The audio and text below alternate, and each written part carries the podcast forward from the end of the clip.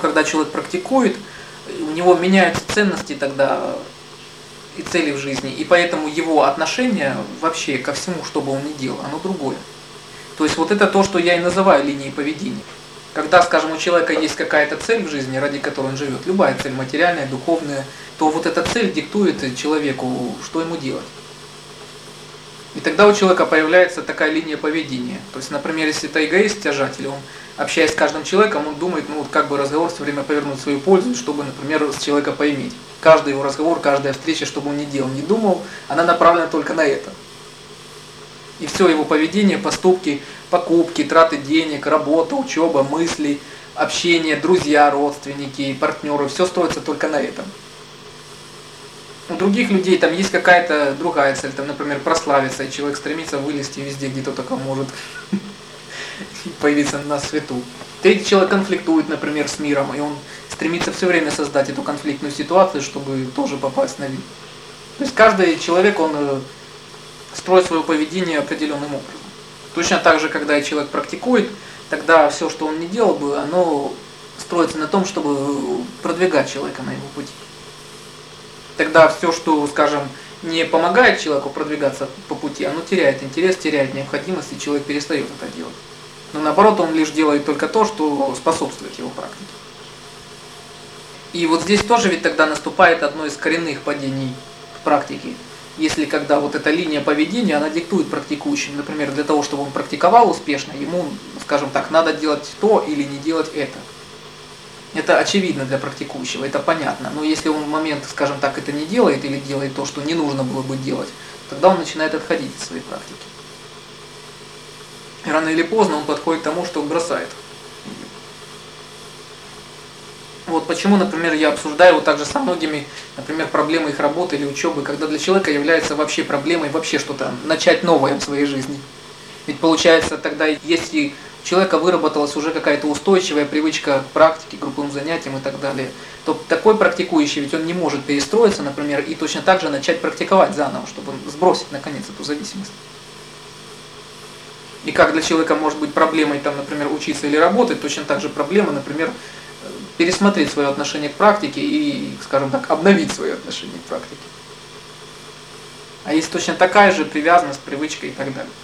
Если человек, скажем, постоянно обвиняет себя в каких-то материальных неудачах и других, точно так же человек, подходя к практике, он не думает о том, как бы решить эту проблему. Он только занят мыслями о приятном, то есть, например, размышляет только о недостатках.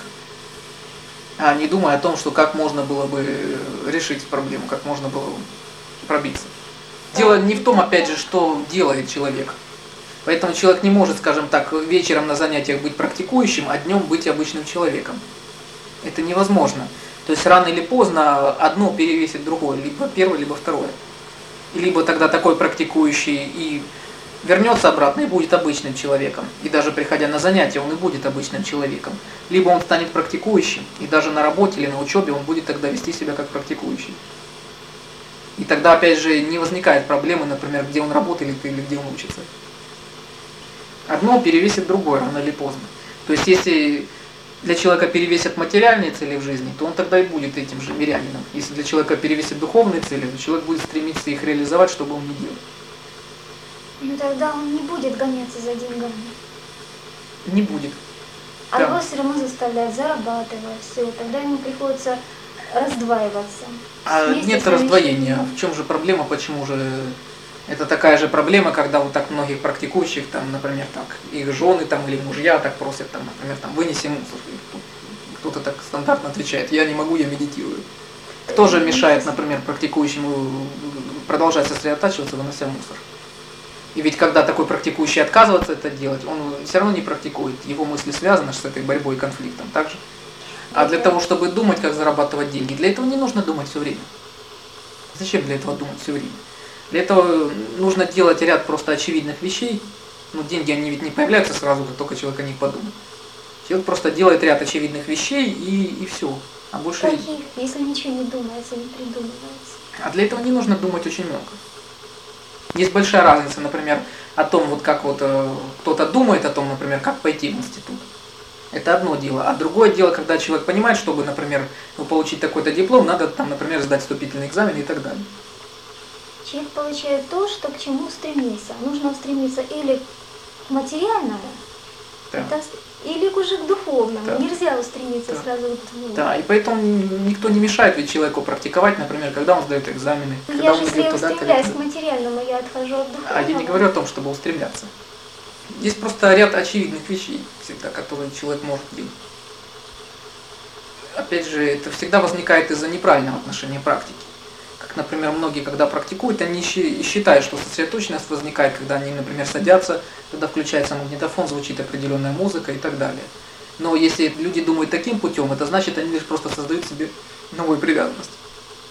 Если же человек, когда сосредоточен, то она для него не связана, например, с тем, что в этот момент должна звучать какая-то музыка. Хорошо, как быть сосредоточенным в работе м, с теми же самыми людьми? В чем заключается смысл, например, метода концентрации, который выполняет человек? Он заключается в следующем, что человек э, ставит для себя цель, скажем, на чем будет сосредоточено его внимание, объект концентрации. Потом точно так же человек сам произвольно решает, то есть когда он начнет этот процесс сосредоточения, и он решает, когда он его закончит. В этом отличие, там, вот я поэтому часто сравниваю, например, когда люди вовлечены там, в просмотр телевизора или еще чего-то, где от человека не зависит, на чем он сосредоточится. Точно так же человек не может контролировать, когда он начнет это делать, и совершенно не контролирует, когда он это закончит. То есть где от человека ничего не зависит. А, например, когда закончится сериал, вот тогда он и закончит его смотреть. Цель разговора, например, ну вот если это разговор, то есть донести какую-то информацию до собеседника, или обменяться информацией. Тогда ты сообщаешь то, что хотела бы, сообщаешь такими словами, которые собеседнику было понятно, если нужно что-то узнать тебе, ты получаешь информацию, и тогда разговор заканчивается. Этом еще очень много эмоций присутствует у моих клиентов. Тогда проблемы не возникает.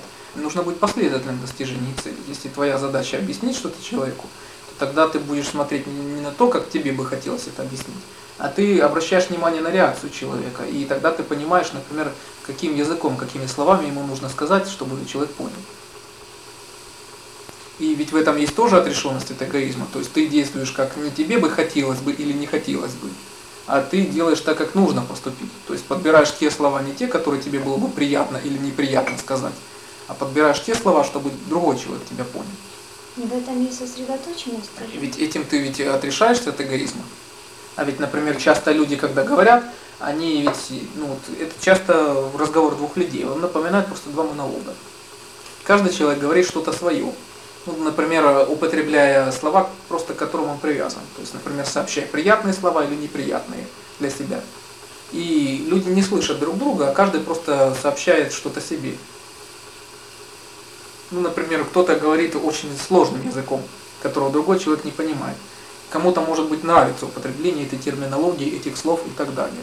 Тогда он, говоря так сложно, а другой человек, ее собеседник, его не может воспринять. И получается, это ж монолог. Человек сказал то, что он хотел бы и как бы он хотел бы, и все. Но контакта, общения не произошло, другой человек ничего не понял.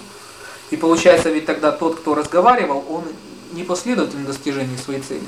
Если он начал разговор с целью какой, чтобы донести до человека информацию, и он этого не выполнил, то есть он не последовательно в достижении своей цели.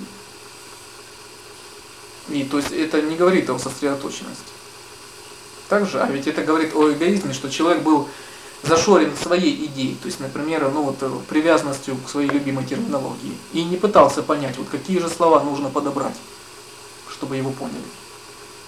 А другой человек тоже, например, его перебивал, он не хотел выслушать того человека, он пытался свое что-то рассказать. И получается, обмен информацией не произошло, ни один из собеседников не достиг своей цели. А каждый, получается, что и остался при своем. То есть это говорит о непоследовательности. Это артист, например, может пытаться выступать с целью, чтобы вот э, рассказать монолог, например. Его задачей является вот э, рассказать. Но и то при этом ведь хороший артист пытается ведь так построить свое выступление, чтобы это понравилось аудитории. Если аудитории это не понравилось, значит он своей цели не достиг, то есть он не последователен. Поэтому ведь хороший артист, он тоже думает о реакции публики. Например, какие подобрать слова, чтобы это было смешно для аудитории. Если он не подбирает этих слов, то тогда он не последователен, то есть он не сосредоточен. И своей цели он не добивается. Когда человек поставил ведь какую-то цель для себя, ее не добился. Это не последовательность. То же самое, если человек, например, приходит куда-то на работу или на учебу, и его целью является там в этот день выполнить такую-то задачу, например, служебные обязанности или то-то, или то-то. Тогда и нужно смотреть, как выполнить эту задачу. Если человек выполняет ее, значит он добился своей цели. Если человек, скажем, берется это делать, но все равно не сделал, то он ну, не последователь. И в этом заключается подход практикующего. То есть он либо ничего не будет делать, но если он что-то берется делать, он э, это выполнит свою цель. То есть если он что-то обещает, он выполняет обещание. Если он берется там, выполнять в плане работы или учебы, он это делает. И если практикующий отрешается от всех своих привязанностей, то для практикующего от своих, опять же, окрашенных эгоизмом, то тогда практикующего нет, скажем, привязанностей, связанных с тем, что что-то нравится, а что-то не нравится. И для практикующего нет разницы, что выполнять. Это ведь и всегда видно вот э, по людям, которые могут много работать, и это люди, которые умеют работать, то есть те, которые доводят до конца то, что делают. Эти люди часто в своей жизни начинают учиться во многих областях, и каждый раз они достигают определенного навыка. И поэтому они часто, скажем так, умеют многое во многих областях. Потому что каждый раз они последовательны в своей цели. Берясь за это, они доводят до конца.